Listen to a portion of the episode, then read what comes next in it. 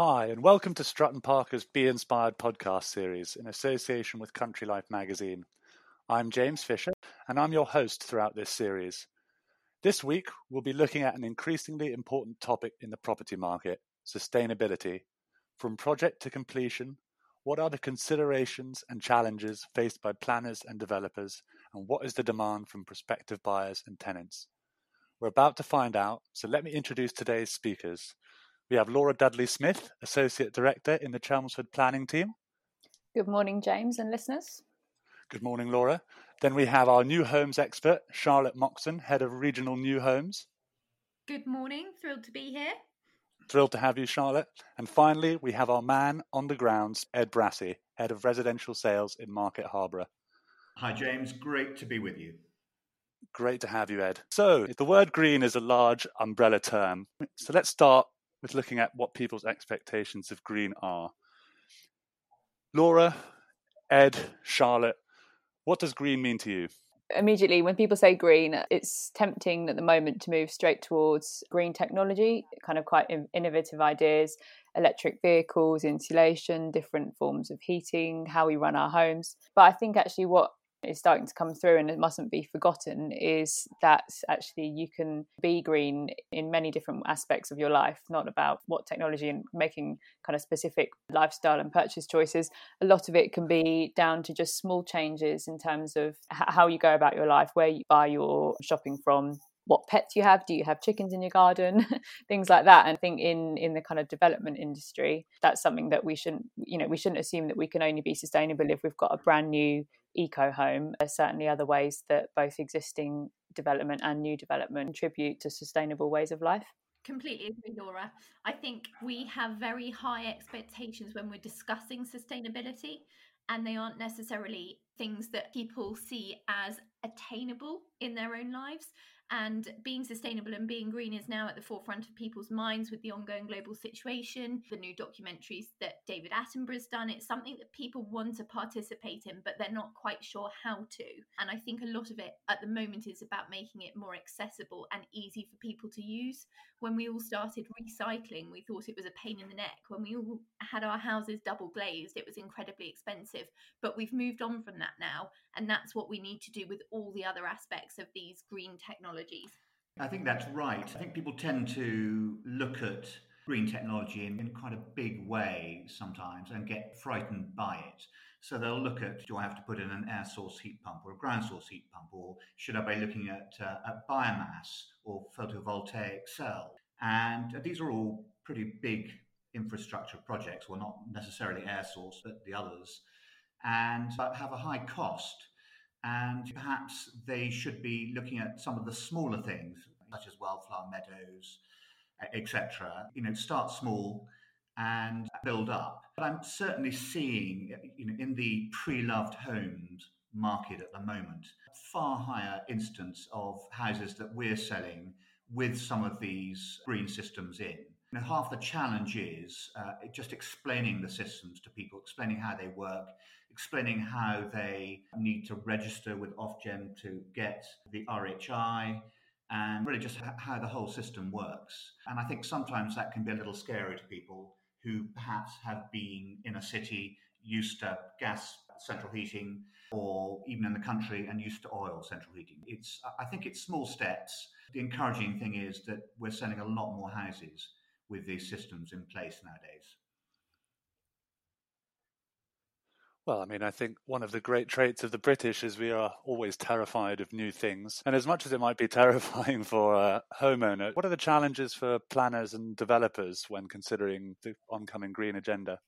I think from a, a planning and new build perspective, obviously it is, is on the agenda, and it's very high up. Where developments can demonstrate green credentials, low energy use, sustainable methods of construction, all these sort of key offerings to, to developments, increasingly that's becoming the priority of the local authorities and politically through committee members um, and, it, and during the decision-making process. I think what's difficult at the moment is that, I think as, as Charlotte's already started to touch on, it's about the level of confidence, and it feels like we're at a sort of bit of a, a tipping point at the moment where, again, as Charlotte suggests, we have, we've got an understanding of what we need to be doing and what we want to be doing, but there's not quite yet that confidence and understanding of how we can do it.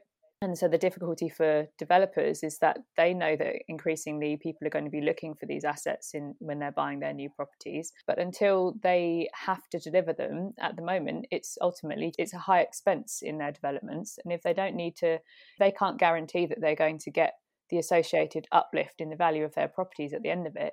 It's a big investment for them to make. But the nature of them selling properties, they're not going to be the people that benefit from the cost savings over that long term. So uh, people have the confidence to pay more for a property with these features on the understanding that it's what they want to do, it's a lifestyle choice they're making, and that they're confident and understanding of potentially the kind of the long-term implications. Then it's difficult for developers to to manage that cost up front when they are under pressure consistently to ensure that developments are viable, land values consistently rising, and cost of construction alongside that. So until it's required through building regulations, planning policies, it's still a bit of a, a tricky balance at the moment. I completely agree, Laura. And interestingly, in one of our recent surveys, thirty-nine percent of respondents identified as MECOs, which is a group of people who we identified back in two thousand fifteen who were looking to place their health and well-being as a priority and wanted their home to reflect that. sixty-six percent of respondents said that they would move home for a greener and more sustainable living. But what we're actually seeing from buyers is that that isn't necessarily their number one priority. It will come somewhere in the pecking order of priorities, but is that the main reason by why they're buying a new build? Probably not. Usually it's because of less maintenance. It might be because of affordability. There's the Help to Buy scheme available. There are other incentives offered by developers. Those tend to come above, and the sustainability or the green aspect is almost a second thought for a lot of people out there.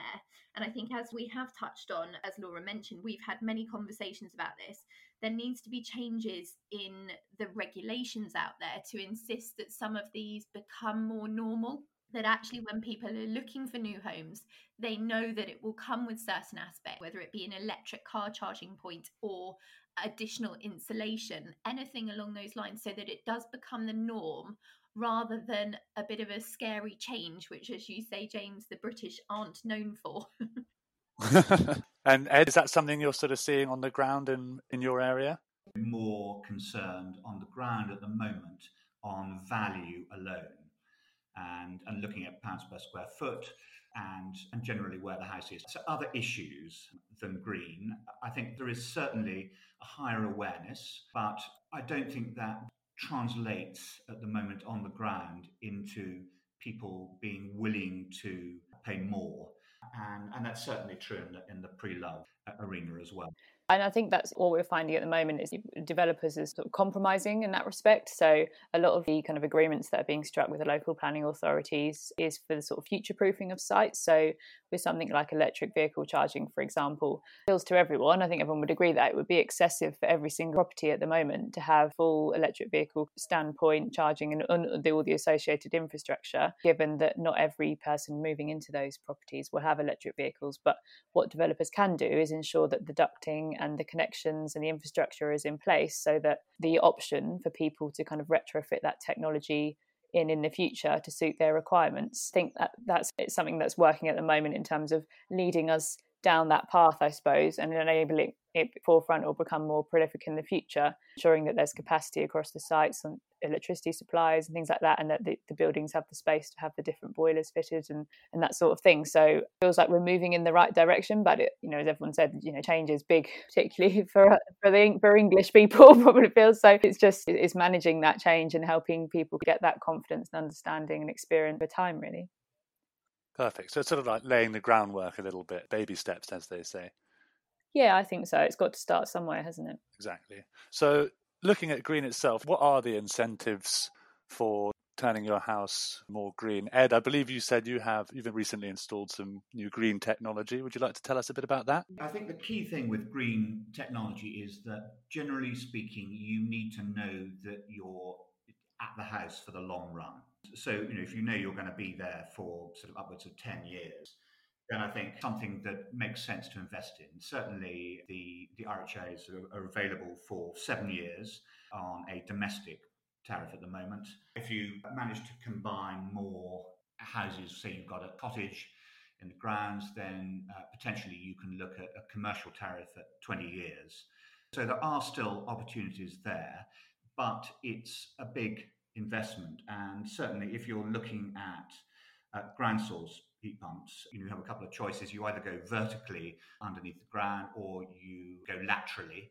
And, and both involve quite a lot of earthworks and drilling and are costly enterprises, really, uh, with, with an entirely new plant room. So, you know, it, it is a big investment. And I think you have to be really committed to want to go down that route. Air source, I think, is far more viable. It's not so effective with older buildings, certainly listed buildings, which tend to leak. You need something more weighty. So ground source or biomass is really the route there.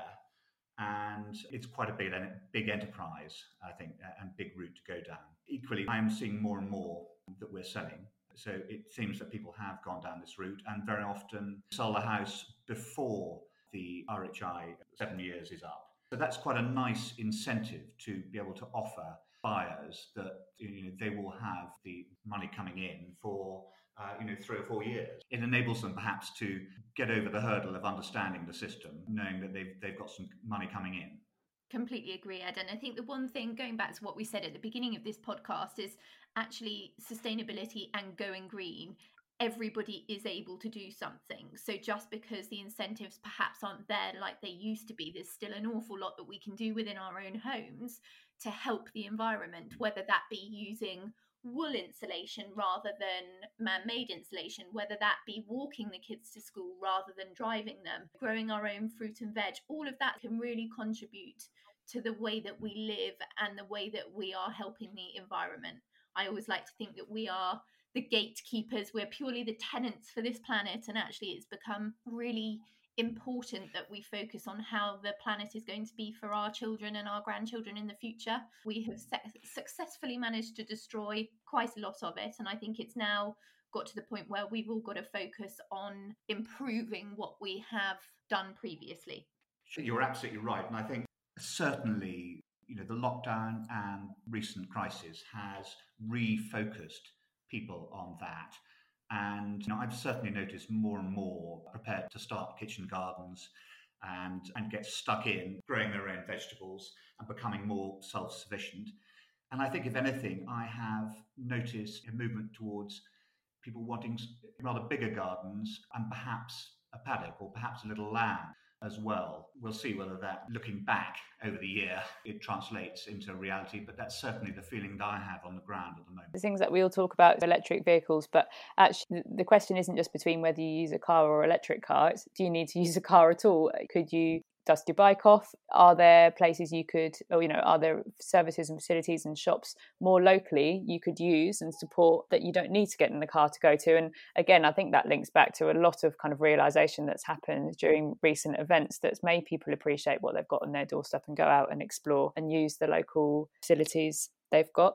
And it all comes down to that definition of sustainability, really. It's easy, as I said at the start, to get to hook, get hooked up on the ultimately just kind of resources and green technology. But there's the three pillars to sustainability. It's it's social, it's environmental, and it's economical as well. So social sustainability doesn't need technology. Actually, by buying a an existing home in an existing village, are you bringing a new family into a village that can then support those existing facilities, can go to the local primary school, can use the local youth centre or community centre, introducing new young people into a village that ensures that, that it, it keeps its vitality and a con- turnover of people. So it doesn't, you know, it doesn't just need to relate to cutting your carbon footprint. There's there's other ways that sustainability is needed. It's about that ongoing use of resources, but not kind of just energy resources. It's, it's the other angles as well.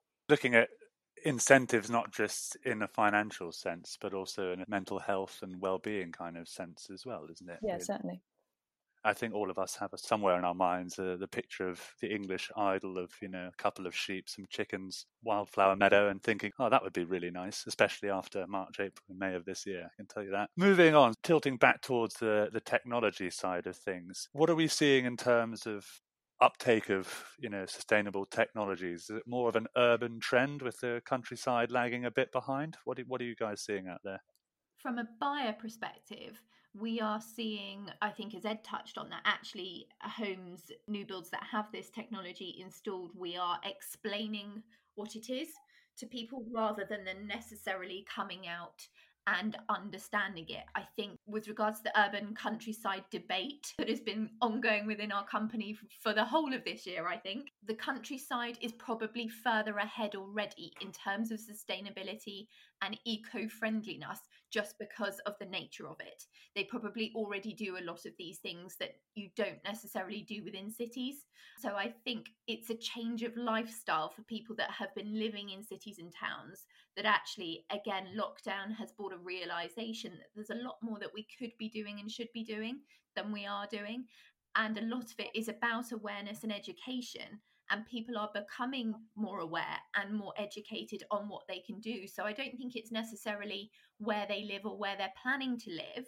Having said that, we are seeing people who are moving out of cities into villages are really keen on doing this kind of thing. I had my first ever request a couple of weeks ago for a car charging point to be installed. And it was a Londoner moving out into a village. The developer hadn't installed car charging points. None of his buyers previously had used them. And actually these buyers don't have a car at the moment. But it is a consideration that if they do buy a car, they want to embrace that village life and be a little bit more sustainable and be a little bit greener, really. Well, that's very exciting. And uh, what about you, Laura? What do you what do you reckon? Well, I think it's an interesting one because obviously in terms of the kind of overall planning strategies, so till now really the, the direction and pushing of growth has been to cities, towns, existing settlements, and be self-sufficient. You don't need to rely on your car. And there's there's always been an allowance for supporting other kind of smaller villages and periphery settlements, not to the same degree, but it starts use of electric vehicles and things. It starts starts to almost sort of fly in the face of those principles. It'll be interesting to see how that pans out because they're saying that we shouldn't be building in certain locations because they're not accessible without a car. Then if those cars are electric, then does the same does the same argument run? So th- there's potential for kind of huge shifts in the kind of what are at, at the moment the very kind of fundamental principles of, of where you do and don't build. Um, so it'd be interesting to see as you, if that demand for kind of coming out of cities does continue on kind of existing villages and settlements. So I think it's a positive thing. I think that, you know, we have frustrations in terms of sometimes the reluctance of authorities to to allow de- development in these smaller settlements. But if you can demonstrate that you can do them in a in a sensible way and using sustainable methods and high quality design and things, then, you know, sh- should there just be a blanket no across the, those options? It'd be interesting to see yeah, whether the kind of two sort of categories do start to align a bit more because technology allows that. I think they've got to, because the demand for housing is going up, and therefore whether we like it or not, there have got to be new build houses built. And I think it's just doing it in a sympathetic way. Actually, there is no problem having development in the right places, using the right building methods, perhaps low, local stone to build, local companies. It's supporting the local community, but it just needs to be done right. And I think that has perhaps what has lacked in some development over the last few years, but seems to be becoming a little more... It, well, it brings us back to what we stressed earlier, isn't it? It's, it's about that kind of confidence and that fairness that developers will be more inclined to put that technology and take their construction to that next level if they feel that it's what's being expected of everyone else and that it's going to be fruitful, because ultimately their business is, is to make money from building new houses, so that, you know, they need to know they're going to be able to sell them for a certain amount. As that starts to become the norm and it's expected, and local authorities require it from all developments, it's required through um, regulations that there's no way around, then become the norm and makes starts to hopefully make those developments kind of more acceptable. Very good. So community initiatives, do we think they're a sort of softer and more accessible way of improving one's green credentials? Yes, I think a lot of developers actually are starting to embrace this a little bit more because community is becoming so much more important to people again. People have really leaned on their local communities, their family over the last year in particular. And I think it's brought a lot of people close together. So when we're discussing new developments with developers, actually, do we need to install all of this fancy technology, which is great, but actually buyers don't understand? Or are there other things that we can do that really bring that community element to the forefront of people's minds? So we've been looking at things like involving local companies, so local kitchen suppliers, local stone, as I said, to lower the carbon footprint for the development, but also to make sure that local development supports local community. We've been looking at things like shared vegetable patches, community amenity space. So do they have community woodland, community wildflower meadows, anything along those lines? And I think if you're doing it with other people and you're making these little steps, it feels far less daunting than if you try and take on your whole sustainability project on your own. Yeah, I would agree with that. There's always safety in numbers, I guess, isn't there? And Ed, is that something that's happening down where you are? Do you know, it's not something that I've seen much of. I think it is entirely uh, laudable, and uh, and certainly it has got me thinking village community projects which are ongoing, um, but doesn't really factor in, I think, to people's buying thought process at the moment. Perhaps it should. I certainly see people with a, with an instinct for for living in villages rather than towns or edge of villages, and wanting some activity, some sense of community in that village, and being interested in that prior to buying, but not so much uh, in terms of the community projects themselves. So let's heading back towards technology. I'd be interested to know, just from all of your sort of personal experience, you know, what's really taken off in recent years? What's the sort of most successful, most well-adopted piece of sustainable technology that you've come across? I think for me, it probably goes down to the basics still that have really taken off. So things like people switching energy suppliers, using smart thermostats, smart meters. Double glazing is obviously still a huge one, even though we don't necessarily consider it technology these days, but people are looking at further glazing systems as well to be able to do that. Some people have taken the solar panels on board as well. Obviously, with the great mm. British weather, that is slightly temperamental, but I believe they still work quite well. So there are some things that we don't necessarily still consider technology because they are a little bit more common in our day-to-day lives, that actually they were new once and they were a little bit scary. And it's been really exciting to see those come forward. And it's nice to think that some of these topics that we've been discussing today that are perhaps a little bit more new and a little bit more daunting could perhaps become the norm within the next few years. Yeah, I think I think you're right, Charlotte. It is that thing again, isn't it? It's about the competence and, and then becoming the norm. And we've seen through through the last few months that yes, change is scary, but people can adapt incredibly quickly if they have to. And often there's a need, sometimes there will be a need to kind of force the hand of people, you know, even the just the very nature of sort of working from home, I guess, you know, that, could that be viewed as a As a, as a as a sustainable thing, because actually, you know, we're reducing reliance on commuting, on the cities, on kind of running offices, and, and that's happened. And a lot of companies would have said they weren't prepared to work from home, but because because there was no choice, everyone's now set up to do that. And so it shows how quickly we can make those changes and adapt to them. And I think presumably what we'll see over the next few years is technologies that Charlotte's just mentioned, that double glazing, that that's just a standard, it is a norm, it's what you'd expect in a house these days. So at one point that was a scary thing and a um, and a commitment to make, and so I think They, they will come over time, and there's sort of a bit of a rolling process in the next new thing. To me, it looks like electric vehicles, for example, even over the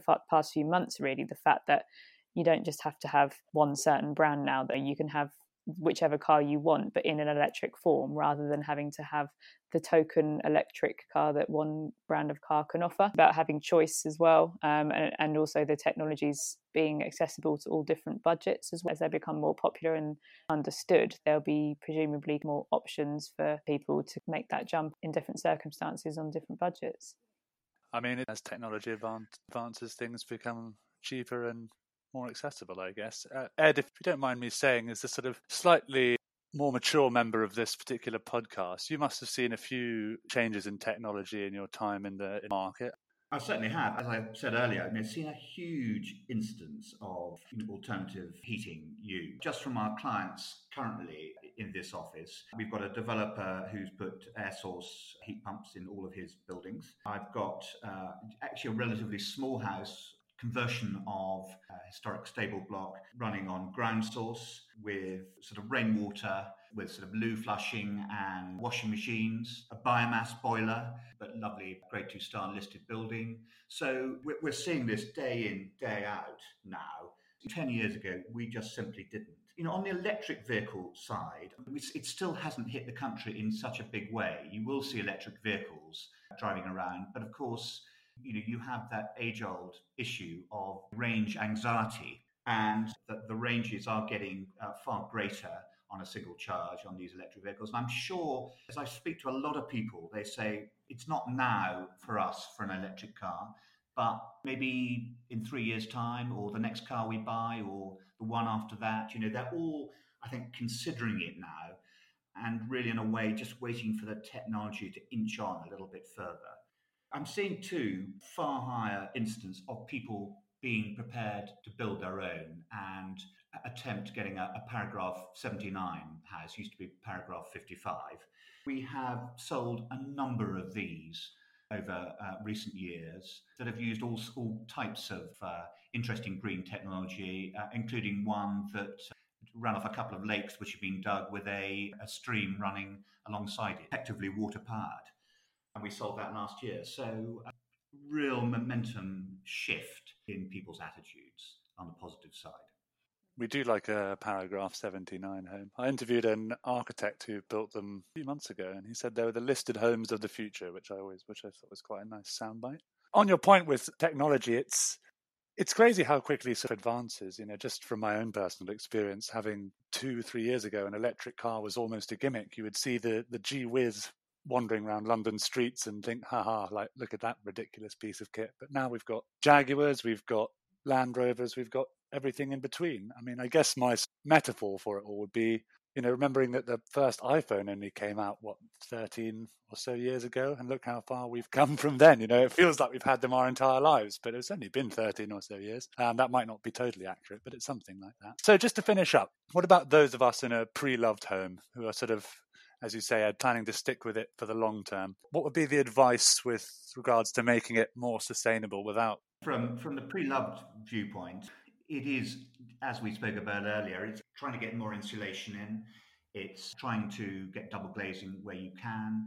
It's being aware of your energy usage as well. It's trying to be as self-sufficient as possible, to be as involved in the community as possible. I think it's all of those things without needing to go overboard on putting in sort of green green energy. I think the issue with a lot of people is if they do live in listed houses, there is a limit to what you can do, and certainly double glazing, unless you are prepared to spend um, indecent amounts of money on heritage glazing, and then have conversations with the local conservation officer. You know, it's quite tough to do anything. But I think where's the world's the way, and start on the small thing. Again, that's something that we've talked about, the regulations. Maybe that's something that they need to consider changing, because I understand, obviously, the reason that buildings are listed and they need to protect them. But actually living in a very drafty house when there are options to help the environment, it's a very fine line, isn't it?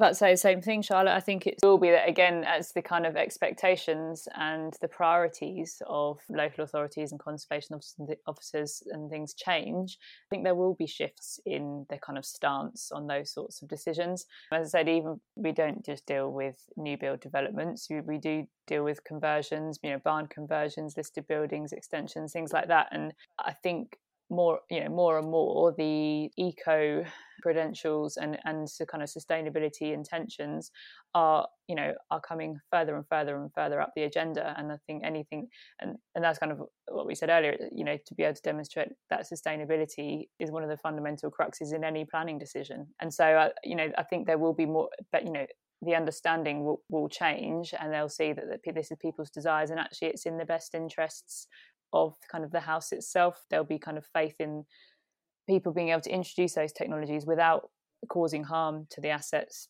and only proving them, ensuring that actually they remain, because you know ultimately if, if you don't if you don't get these these buildings and listed buildings and homes up, up to a standard that people want to live in, then people won't live in them, they'll get abandoned, and that they won't be kind of maintained and looked after into the future. So if, if local authorities and the conservation teams want want them to be protected and looked after and maintained, then there needs to be some flexibility and understanding of of, of what people are going to want from that process and how they can ensure that that will be the case.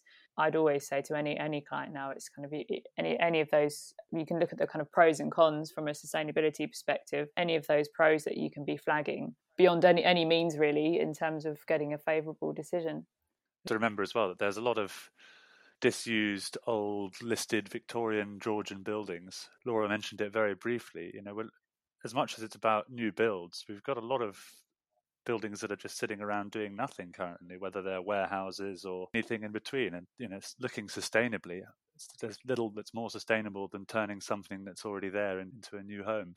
You know, that's really prolific in terms of government intentions um, for planning and development at the moment in, in the National Planning Policy Framework, in all the kind of recent white papers. There's still this emphasis on actually your starting point should be the reuse of previously developed land, and also to consider the alternative uses for existing buildings, because the impact of that is always going to be less than putting a new building, new property somewhere on a, an existing greenfield site. So again, that's kind of when, when you're sort of trying to make these these rounded planning arguments, these are all the things that you should be able to be flagging. It shouldn't just rely on you being able to demonstrate that you're going to build a brand new eco box that not one inch of air can get in or out. Actually, you know, you you can deliver sustainable development through other means, and so by introducing those these technologies, which presumably as well as the technologies advance, they'll become um, more flexible to be suitable for, you know, for existing buildings, and to be able to kind of retrofit homes and, and change, you know, existing kind of commercial buildings if you're converting those and changing them. So I think it shouldn't be forgotten that that's a massive kind of opportunity area um, in terms of delivering sustainable developments through existing buildings and land.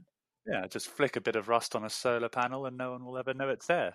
I think we'll wrap it up there, guys. And it seems, you know, from talking to you today, it seems that we're at a tipping point with sustainability. There's definitely an appetite to live more sustainably, but people, I think, are looking for more guidance on the best ways to retrofit or future-proof their homes. Green means something different to everyone, and if today's conversation tells us anything, it's that small steps amount to big changes in the longer term. It's a matter of more considerate living, both in our lives and in our homes.